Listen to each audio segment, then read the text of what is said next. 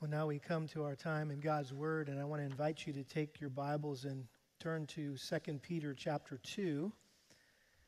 And we are going to launch into uh, the second chapter here of 2 Peter. And if you're visiting today, we've been studying this um, great letter uh, for the past several months now. And we've just recently finished chapter 1, and now we are going to start chapter 2. And really, the entire chapter has one theme, and that is false teachers. And so we're going to spend several weeks looking at uh, this chapter together, but I want to just begin by looking at the first three verses, which really serve as an introduction uh, to what Peter is going to tell us about false teachers uh, in these next verses. So read with me 2 Peter chapter 2, verse 1. But false prophets also arose among the people, just as there will also be false teachers among you, who will secretly introduce destructive heresies, even denying the master who bought them, bringing swift destruction upon themselves. Many will follow their sensuality, and because of them, the way of the truth will be maligned. And in their greed, they will exploit you with false words. Their judgment from long ago is not idle, and their destruction is not asleep.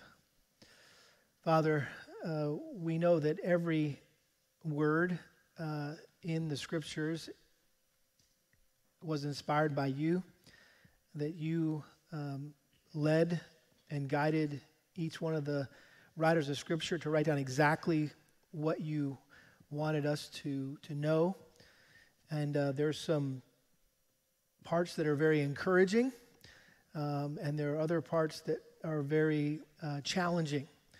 And uh, this is one of those parts uh, where it's not necessarily going to be fun to study this chapter uh, because it's very hard hitting. Uh, it, it, requires exposing uh, false teaching and false teachers, even as Peter was directed by the Spirit to do in this text. And so I just pray that you would by your same Spirit, illuminate our minds now that we could understand what Peter meant by what he wrote here and that uh, we would also see how it practically applies to our lives so that we can either come to Christ or become like Christ, whatever the need of our soul is today. We pray this in Christ's name. Amen. Well, Waco is about a two hour drive from here and this popular city in the heartland of Texas is known for a number of things. Uh, it's the birthplace of Dr. Pepper. It's home to Baylor University. Yeah, I didn't think there was going to be any celebration about that necessarily here in Aggie country, right? Uh, the Texas Ranger Hall of Fame and Museum, the, the Mammoth National Monument, and of course, Magnolia Market, ladies. I don't want to leave you out in this. But uh, before Chip and Joanna Gaines became the face of Waco, the first thing that came into most people's minds when they heard the name Waco is who? David Koresh. And the 51 day standoff between federal agents and the Branch Davidians at the Mount Carmel Center back in 1993. And this past spring, some of you may know this, Netflix released a three part documentary called Waco American Apocalypse uh, to mark the 30th anniversary of the infamous Waco siege that began with what they say was the biggest gunfight on American soil since the Civil War and ended with a fiery inferno captured live on national television. The raid resulted in the death of four ATF agents along with 82 Branch Davidians, including Koresh himself. And ironically and sadly, the survivors who remain loyal to Koresh believe he is the Son of God and that he will someday return to earth. In many ways, Koresh personified the description of false teachers that Peter gave here in chapter 2. He was a daring, self willed heretic who despised authority, who misinterpreted the Bible and taught his own warped ideas and opinions. He not only claimed to speak for God, but to be a physical manifestation of God, and therefore the only rightful husband of all the women in the group. How convenient. He went on to indulge his flesh and his corrupt desires by annulling all the marriages in the compound and requiring everyone but he and his spiritual wives to remain celibate. It's believed that Koresh fathered at least 14 children who grew up at the Mount Carmel Center. He exploited his followers and promised them freedom while he himself was a slave of corruption. Ultimately, this self appointed, satanically inspired teacher brought destruction upon himself and those who had been deceived by his heretical beliefs and his hypocritical behavior. Peter wrote 2 Peter to help believers like us not be deceived by false teachers like David Koresh and to avoid the doctrinal and, and moral compromise that was already beginning to infiltrate the first century church just 30 years after it had begun at Pentecost. And if you remember, I said at the beginning of our study that, that Peter's first letter was intended to provide comfort and hope to believers who were facing the coming threat of persecution from unbelievers outside the church. And this letter, the second letter, was intended to prepare the same believers for the coming threat of deception from false teachers within the church. And he mentions this at the end in chapter 3, verse 16. He's referring to uh, untaught and unstable men who distort um, Paul's teachings as they do the rest of the scriptures to their own destruction. Verse 17, you therefore, beloved, knowing this beforehand, be on your what? Guard, so that you're not carried away by the error of unprincipled men and fall from your own steadfastness. And so, here in chapter 2, Peter turned his attention to these false teachers who would arise after his death and boldly called them out and clearly exposed them so we would not be led astray by them. A very thoughtful, generous person in our church recently gave me a copy of uh, expository sermons on 2 Peter by Martyn Lloyd-Jones, and uh, just in time for chapter 2. And in the opening paragraph of his exposition of this chapter, uh, the great physician turned preacher described this, and I quote, as one of the most terrible and terrifying chapters in the entire Bible. He went on and said this quote, for threatening for warning, for the idea of doom and disaster and destruction, there is nowhere in Holy Writ itself anything which surpasses this particular chapter. And really, this chapter is simply a scathing rebuke of false teachers. And Peter held nothing back when it came to warning his readers about the damning influence of false teaching on those who are not grounded in the truth. Peter took false teaching very seriously. And that's why he was so bold. He was so direct in the way that he exposed those who seek to deceive and destroy God's people. He not only wanted to uh, alert us uh, of the presence of false teachers in the church, but he also wanted us to be able to recognize them. And so he provided us a detailed description of what they look like and what they sound like so we wouldn't be hoodwinked by these heretics. Peter knew that the false teachers didn't wear a sign on their chest that says, I'm a false teacher, don't listen to me. And so, here in these first three verses, Paul gave us eight warning signs of a false teacher to help us spot one when we see one or when we hear one in order to keep us from falling prey to their unbiblical beliefs and behaviors. Now, again, this entire chapter is about false teaching. You could break it up into three sections. Verses 1 through 3 uh, you could call the denunciation of false teachers. Verses 4 through 9 is the destruction of false teachers. And then verses 10 through 22 is the description of false teachers. But really, verses 1 through 3 serve as an introduction or a kind of a general overview of the subject of false teachers. And so let's look together at these eight warning signs of a false teacher. Number one, their presence is to be expected. Their presence is to be expected. Notice he says in, in chapter 2, verse 1 But false prophets also arose among the people, just as there will also be false teachers among you. The word false there in the Greek is pseudo, where we get our English word pseudo. So pseudo prophets, pseudo prophets also arose among the people.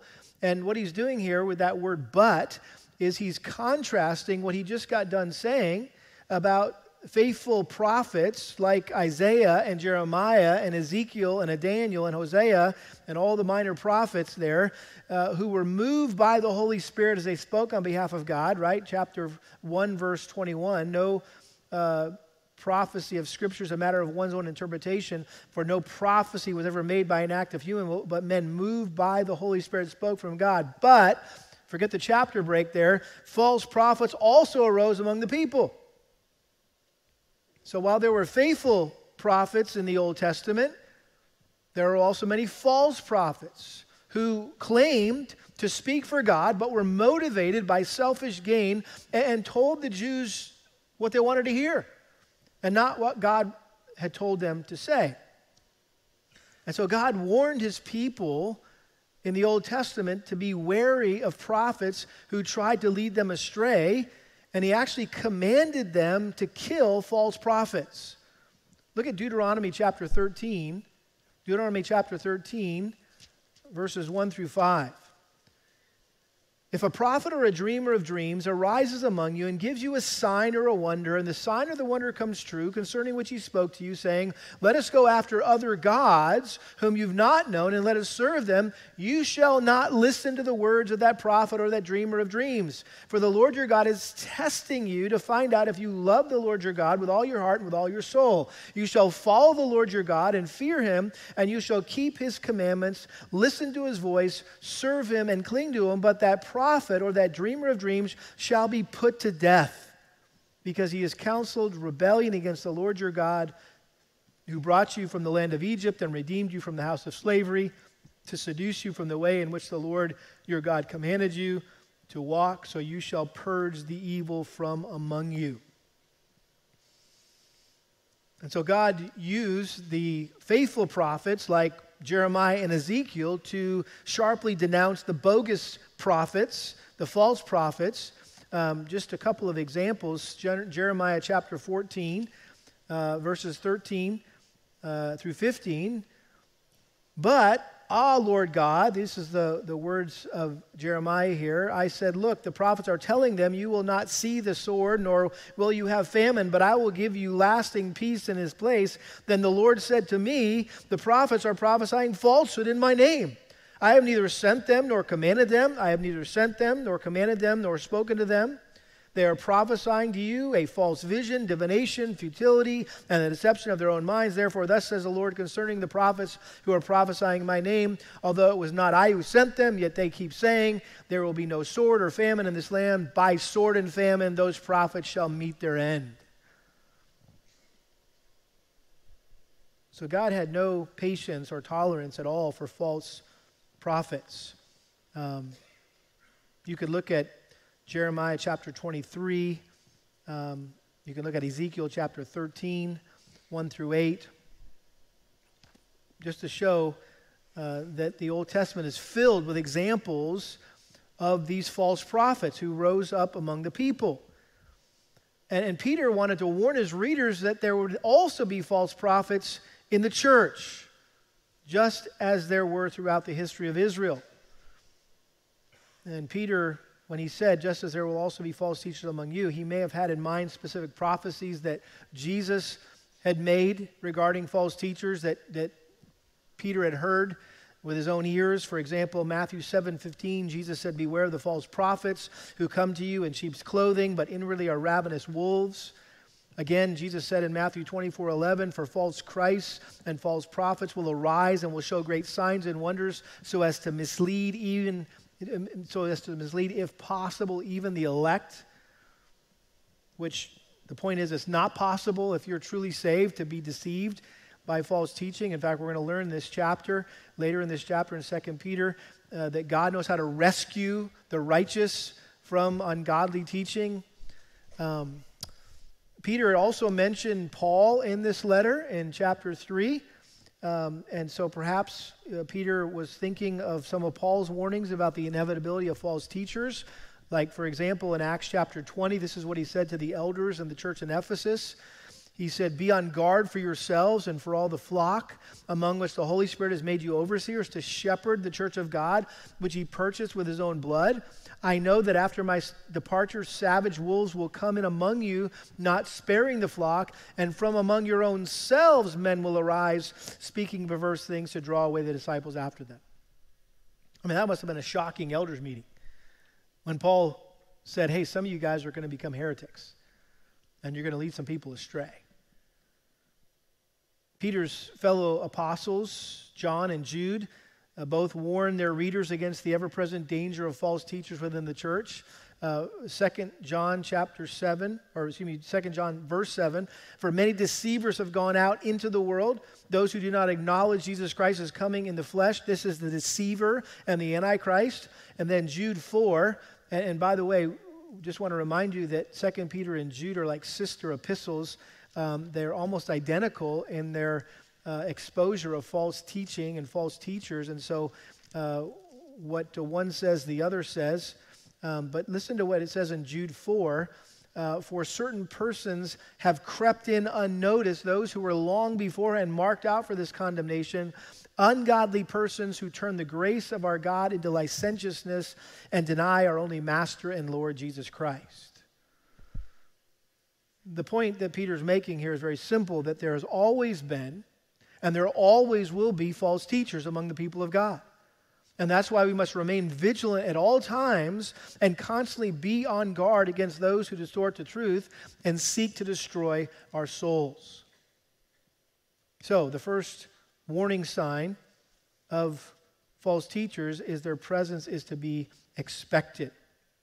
Secondly, another warning sign is their teaching is usually very subtle. Their teaching is usually very subtle. Notice what he says in the middle of verse 1. He says, These false teachers who will come among you will secretly introduce destructive heresies. Just like we just read in, in Jude, false teachers creep into the church unnoticed, posing as shepherds and pastors and teachers and evangelists and musicians and authors and they smuggle in error and they teach it as if it was God's word. I assume you're familiar with the concept of the Trojan horse, taken from Greek mythology when Greece went to war against the city of Troy. After 10 long years of besieging the city, they were, were unable to take it. Uh, and so the Greeks sailed away in apparent defeat and as a, a gift, they left a large wooden horse outside the front gate of the city. And when the people of Troy saw the Greeks sailing away, they all cheered and they opened the gates and they dragged in the wooden horse uh, into their city. And that night, while everyone was laying there sleeping comfortably for the first time in many years, a group of Greek soldiers who had been hiding inside the wooden horse crawled out, opened the city gates, and meanwhile, the rest of the Greek army had turned around and secretly came back and they entered the city and pillaged and destroyed it. Classic illustration of the art of deception. And really a vivid analogy of what Satan does in an attempt to destroy the church. Satan was the original false teacher who led mankind astray by subtly distorting or twisting or confusing what God had said to Adam and Eve in the Garden of Eden. Genesis chapter 3.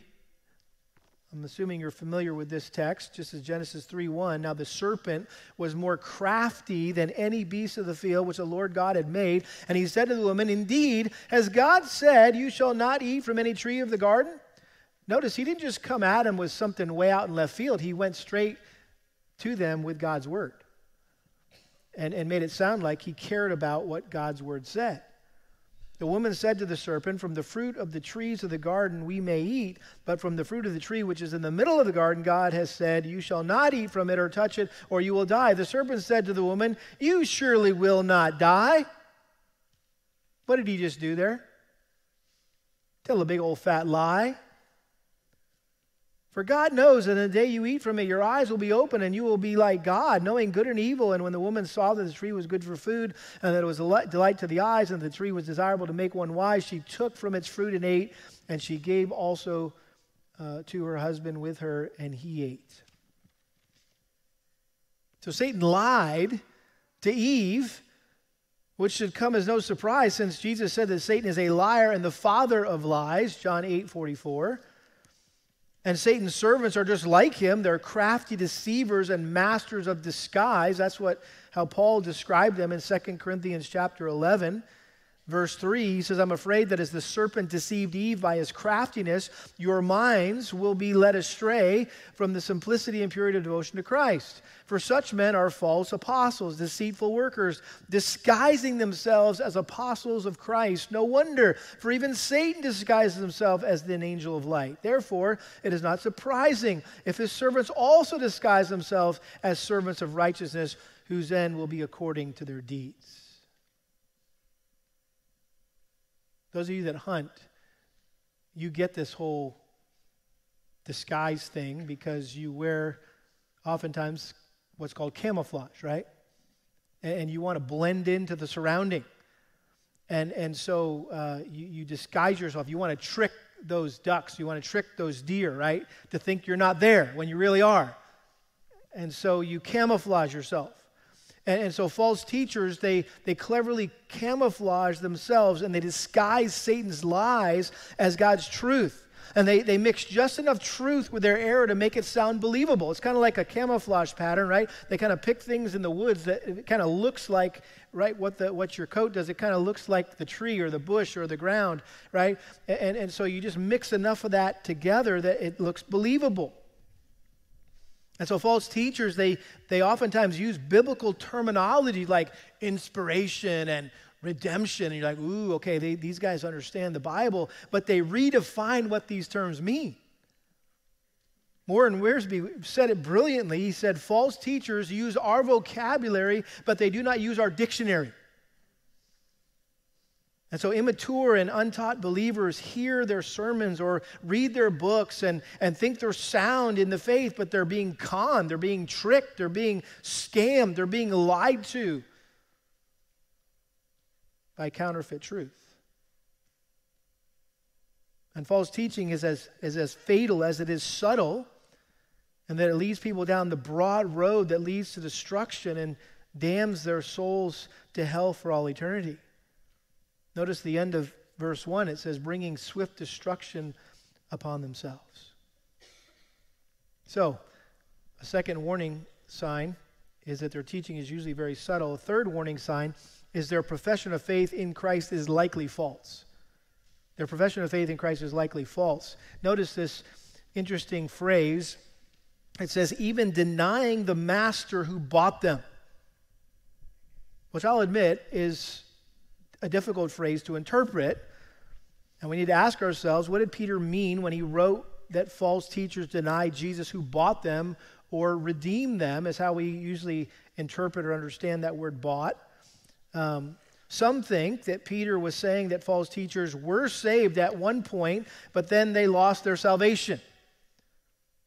The problem with that interpretation is that would contradict other passages in Scripture that clearly teach that a person who is truly saved can never lose their salvation. Uh, John 10, verses 28 and 29, talk about how we are secure uh, in the hands of Christ. Romans 8, 29 and 30 talk about uh, how those uh, who God uh, foreknew, he also predestined to become conformed to the image of his Son. These whom he predestined, he also called. Those whom he called, he also justified. And those these whom he justified, he also glorified. Guess what? Salvation is a package deal, and it's God's work from beginning to end. And so, if we do nothing to save ourselves, then why would we think we could do something to unsave ourselves? Philippians 1 6 says that he who began a good work in you will carry it to completion. That's the confidence that we have, the assurance of salvation. Others think that Peter was saying that while Jesus' death on the cross paid for everyone's sins, in, including the false teachers, it didn't apply to the false teachers because they rejected the gospel. They refused to repent and believe in Christ. The problem with that interpretation is that it seems to contradict other passages in Scripture that clearly teach that Christ only died in the place of those who would repent of their sin and believe in Him. And this is where we uh, approach the subject of unlimited atonement versus uh, limited atonement. In other words, we're talking about the extent of the atonement. And the blood of Christ is indeed sufficient to cover everyone's sin. But if everyone's sin is covered by the blood of Christ, then why aren't all people saved? That would be universalism. The fact that all are not saved implies that God's plan of redemption then was perhaps ineffective since there were there, there are countless people in hell for whom Christ died and endured God's wrath on their behalf, but they're experiencing God's wrath, wrath themselves in hell unless the effective nature of his death was limited in its design. The way I like to say it is simply this that Christ specifically died for all those who repent and believe. Um, instead of saying Christ died for you, I just say Christ died for sinners like you. It's just, just a nuance there, being more specific, being a little more refined in our theology.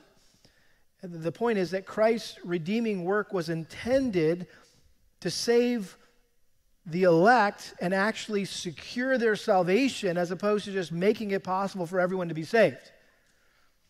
Again, there's verses that talk about, uh, that indicate this. Um, for example, Matthew chapter 1, a Christmas verse, no less. Uh, verse 21 She will bear a son, and you shall call his name Jesus, for he will save his people from their sins.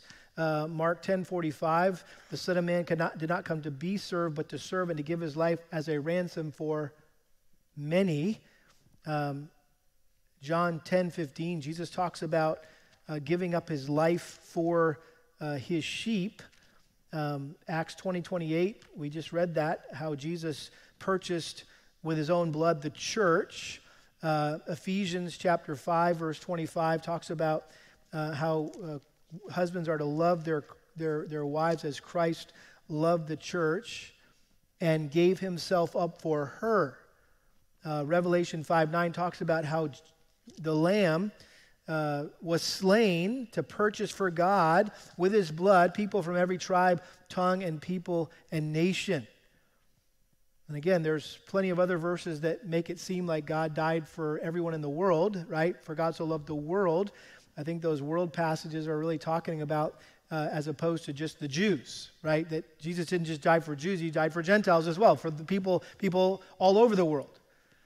Um, and again, some of you are sitting here getting ready to get up and say, This guy's a heretic. Well, that's why there's a question on the back of um, the, your notes there. How do we navigate the fine line of soundly rebuking false teachers and being overly critical of a fellow servant of God who holds a different theological position on a secondary issue.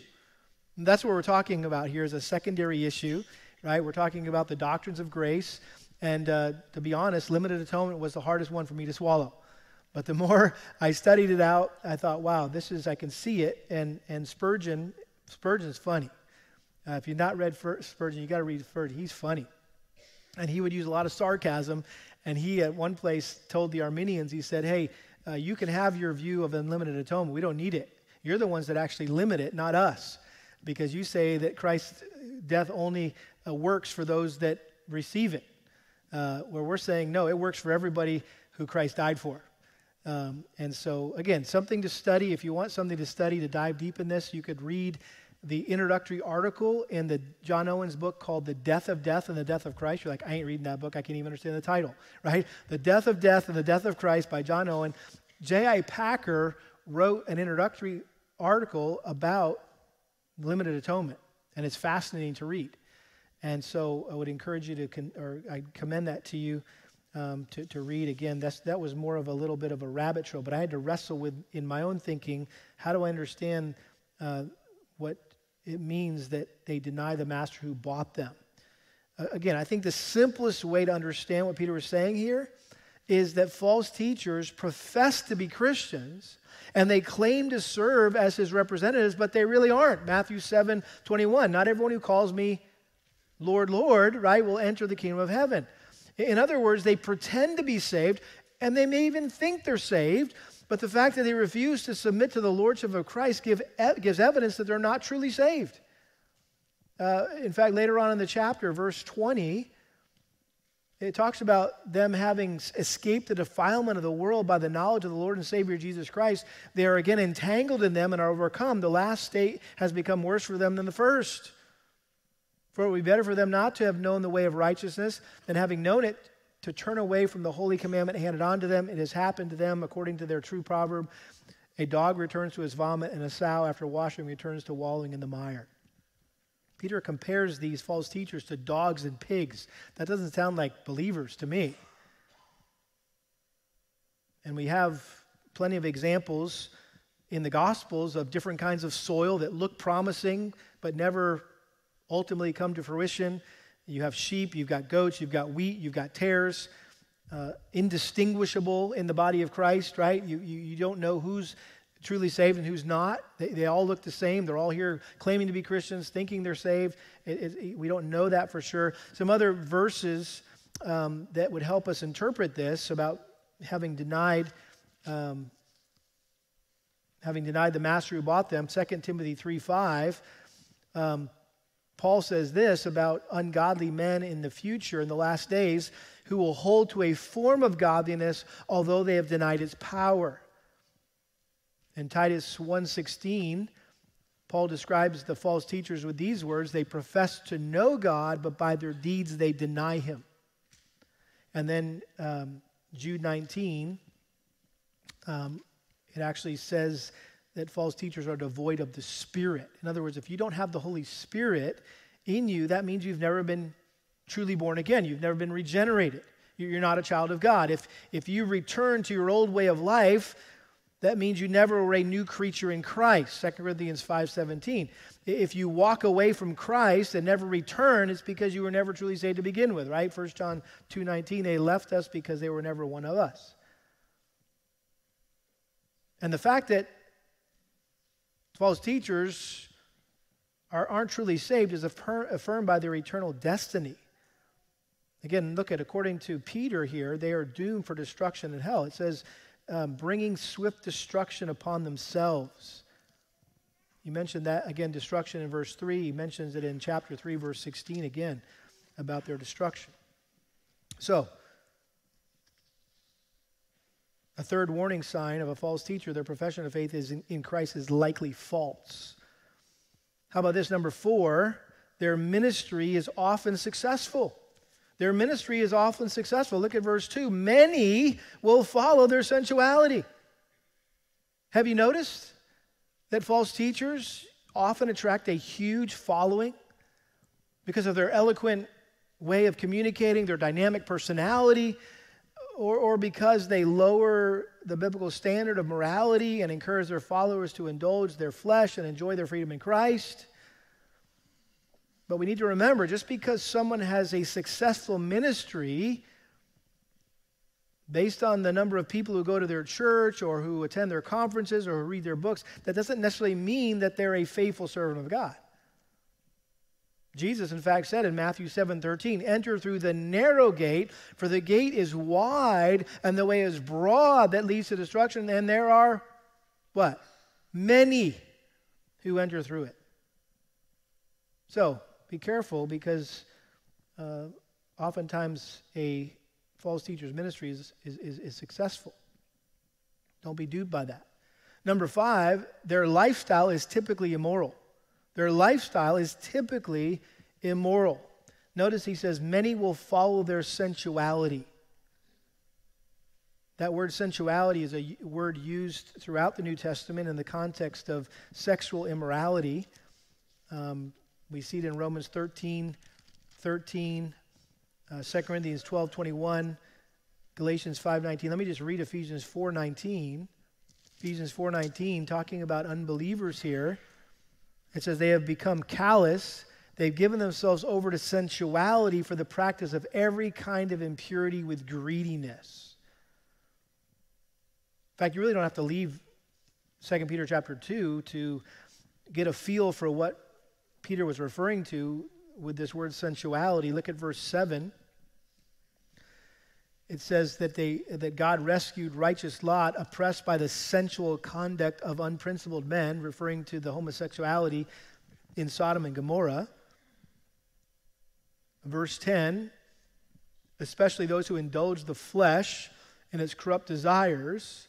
Verses 13 and 14 uh, they counted a pleasure to revel in the daytime they are stains and blemishes, reveling in their deceptions as they carouse with you, having eyes full of adultery that never cease from sin. And then verses 18 and 19 for speaking out arrogant words of vanity, they entice by fleshly desires, by sensuality, those who barely escape from the ones who live in error, promising them freedom while they themselves are slaves of corruption. And then again, Jude 4, we just read that. But he talks about ungodly persons who creep in unnoticed, who turn the grace of our God into licentiousness and deny our only Master and Lord, Jesus Christ. All that to say, one of the common characteristics of false teachers is that they're not sexually pure. And sometimes it comes to light that they're sleeping around with women in the church or they get caught in some other lewd act and then they justify their sexual sin by promoting a counterfeit form of grace. According to Romans 6, we know that grace means that being free from sin is to obey Christ. But false teachers twist grace to mean freedom to do what you want to do. Because we're no longer under the law, so you can just kind of do whatever you want to do. It's what, what's referred to as antinomianism. There's no law. But if someone is a slave to lust and their lives are, are characterized by, by sinful sexual behavior, that proves they're a fraud. They're a fake, they're a phony. And I'm sure you realize that there is an inseparable connection between false teaching and loose living, that they go together. And that's why we need to pay particular attention to not only what someone says they believe, but also how they live their life, how they behave. And we need to avoid any teacher whose beliefs or behaviors are clearly not in line with what the Bible teaches. I love how Paul uh, exhorted Timothy in 1 Timothy chapter 4 verse 16 he said Timothy pay close attention to yourself and to your teaching. Persevere in these things for as you do this you will ensure salvation both for yourself and for those who hear. And I think what Paul was doing was was guarding Timothy or warning Timothy against the two biggest pitfalls of being in the ministry. What are they? Heresy and hypocrisy. And so he says, pay close attention to yourself. Make sure you're living a holy and pure life. And also to your teaching. Make sure you're teaching what's true. Because you can be a, a, a great Bible teacher, a, a faithful preacher, but be living an ungodly life and you're a hypocrite. And you could maybe live a, a pure and holy life, but not be and be sloppy with the scriptures, and then you become a heretic.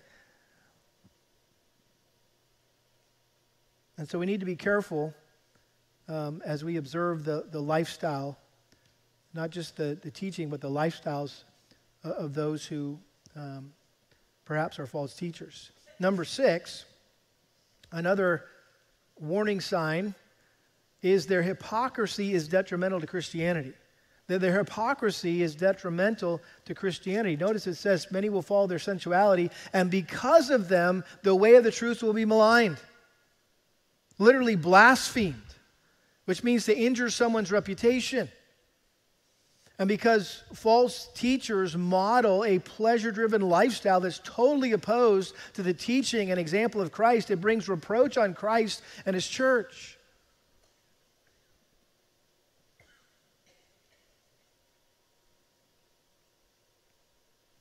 Romans 2:24 Paul said for the name of God is blasphemed among the Gentiles because of you. In other words, when those of us who claim to be Christians don't live like Christians, then unbelievers feel justified in their sin because to them, Christians are just a bunch of what? Hypocrites. And you may remember in his first letter, Peter called us to live in such a way that the world would see our good works, our good deeds, and glorify our Father in heaven. In other words, that we would make God and the gospel look good. And so we need to remember that as Christians, we bear the name of Christ, and how we live our lives affects how others, how others view Christ and Christianity. Number seven,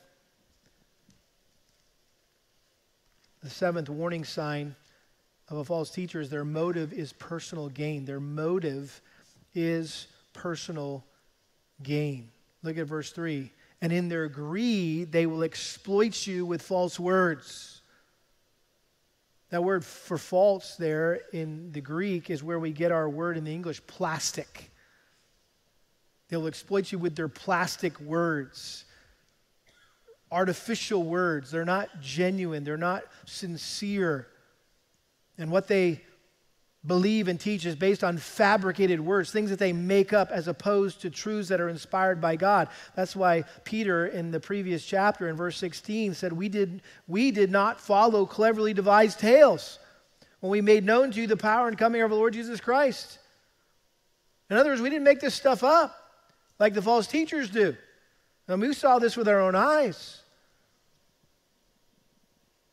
And so Peter clearly exposed the, the, the underlying motive of false teachers is greed. First and foremost, a, a, a desire for money, but perhaps also prestige and, and, and power. In other words, they're, they're in the ministry for what they can get for themselves from others rather than what they can give to others.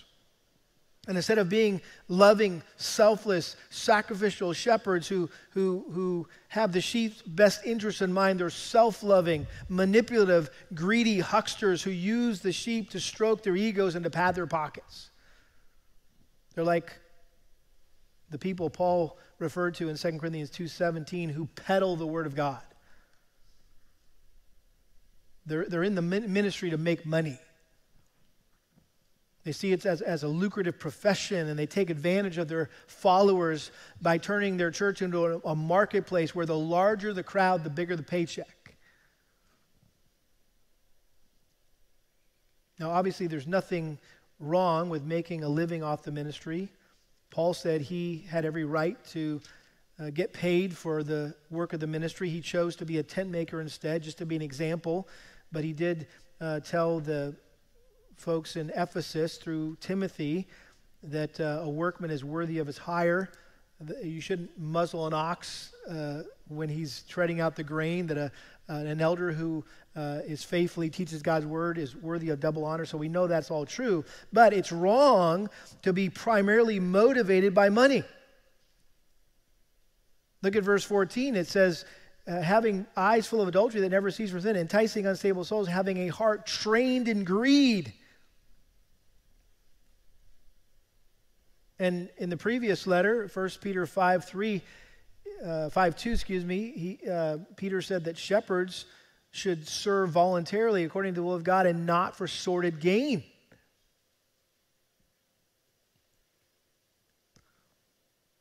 One commentator, I thought, said it very accurately. They said, quote, this ought to sound all too familiar to believers today. Observe the frequent relationship between false teaching and materialism. Christian television, publishing, conferencing, and numerous other vehicles of mass communication are big business today. When used to disseminate the truth of the gospel with integrity, these avenues are effective means for spreading truth and advancing Christ's kingdom. But when these mediums are infiltrated and hijacked by false teachers, they became, become ready resources for distributing intoxicating and cancerous information. All the while, the propagation of false teaching yields flowing streams of income that pad perverted pockets. End quote. All that to say, we need to be discerning about where we invest the money that God entrusts to us for the work of His kingdom. I think we all need to carefully examine the doctrinal beliefs and the financial practices and even the lifestyles of the missionaries and ministries that we support. And we need to avoid anyone who uses their ministry as a means to gain personal wealth. Well, there's one more warning sign, and that is their doom is guaranteed. It says at the end of verse 3 their judgment from long ago is not idle, and their destruction is not asleep. The fact that God will judge them has been hanging over them from eternity past, and there are repeated examples throughout the Old Testament of God's judging false teachers. In fact, we're going to see that next week in verses 4 through 9. I think Peter's point is simply this God is not standing by idle. The, the heresy and the hypocrisy of false teachers has not escaped his attention. He knows, he sees, he hears, and he will punish them accordingly. It says their destruction is not asleep. God hasn't dozed off like Elijah accused Baal of doing, right? In 1 Kings chapter 18. Well, maybe he's asleep. That's why he's not responding. God never sleeps, he never slumbers. He's wide awake and he's ready to judge these her- heretical hucksters. And I think it's ironic that these false teachers had explained away the return of Christ, which again is very convenient because therefore there's no final judgment but they were in for a rude awakening. Their day of reckoning would surely come. So, Peter gave us these eight warning signs because, again, false teachers don't show up with a big sign that says, I'm a false teacher, don't listen to me. He wanted to give us some warning signs to help us spot them, keep us from falling prey to them, and really, the best defense against false teachers is just to know the truths given to us by the true prophets and the true apostles of the Old and New Testament. In fact, he's going to say that in chapter 3, verse 2. I want you to remember the words spoken beforehand by the holy prophets and the commandment of the Lord and Savior spoken by your apostles. Listen, none of us have the time and energy to study every counterfeit teaching out there. The, the sheer number is, is overwhelming. We need to simply study God's word until we're so familiar with it that, that, that, that we can't be deceived by some unbiblical teaching. And I've used this illustration before, but I read it recently again that there was a course uh, to train bank tellers how to detect counterfeit bills. And guess what? For two weeks, they never looked at a counterfeit bill. All they did was study the real currency day after day, week after week, hour after hour, so they became so familiar with the real thing that they would never be fooled by a fake. So the question is how well do you know the real thing? Are you grounded in God's Word? Can I give you a, a, a homework assignment? Write down the eight major categories of biblical doctrine or the Christian faith. I'm talking about the Bible, God, Jesus, Holy Spirit, man and his depravity, salvation, the church, and last thing. So those are the eight basic categories. You take all the teaching of the Bible and you can summarize it in eight categories. This is what the Bible teaches about the Bible. This is what the Bible teaches about God. This is what the Bible teaches about Christ. This is what the Bible teaches about Holy Spirit, man, salvation, the church, and last things. And what you do, write out those eight things and then state in a sentence what you believe the Bible teaches about each one of those. And then jot down a verse or two that supports your statement. And if you need some help, you can go on our website and uh, on our homepage, you go down and look for our beliefs, and we have a little summary statement of our doctrinal statement. That's what I'm getting at. That, that all of you should be able to have a little, your own personal summary doctrinal statement to keep you on track. And, and so when, when somebody comes along and says something, you're like, oh, that doesn't sound right. Something smells fishy about that. I'm going to go back to my personal doctrinal statement that I worked on uh, based on the scriptures so that I make sure I stay on track with the truth. Amen? Let's pray. Father, thank you for this time we've been able to have together looking at uh, this subject of false teaching and false teachers. Not a popular subject by any means, but it's a necessary one to discuss. And so help us to be good Bereans now who take what I have said and go back to the scriptures and to make sure it, it lines up with the Bible. And uh, Lord, that we would not just uh, receive uh, the word uh, uh, as it is, um, just, just a man's word, but as it actually is your word. We pray this in Jesus' name. Amen.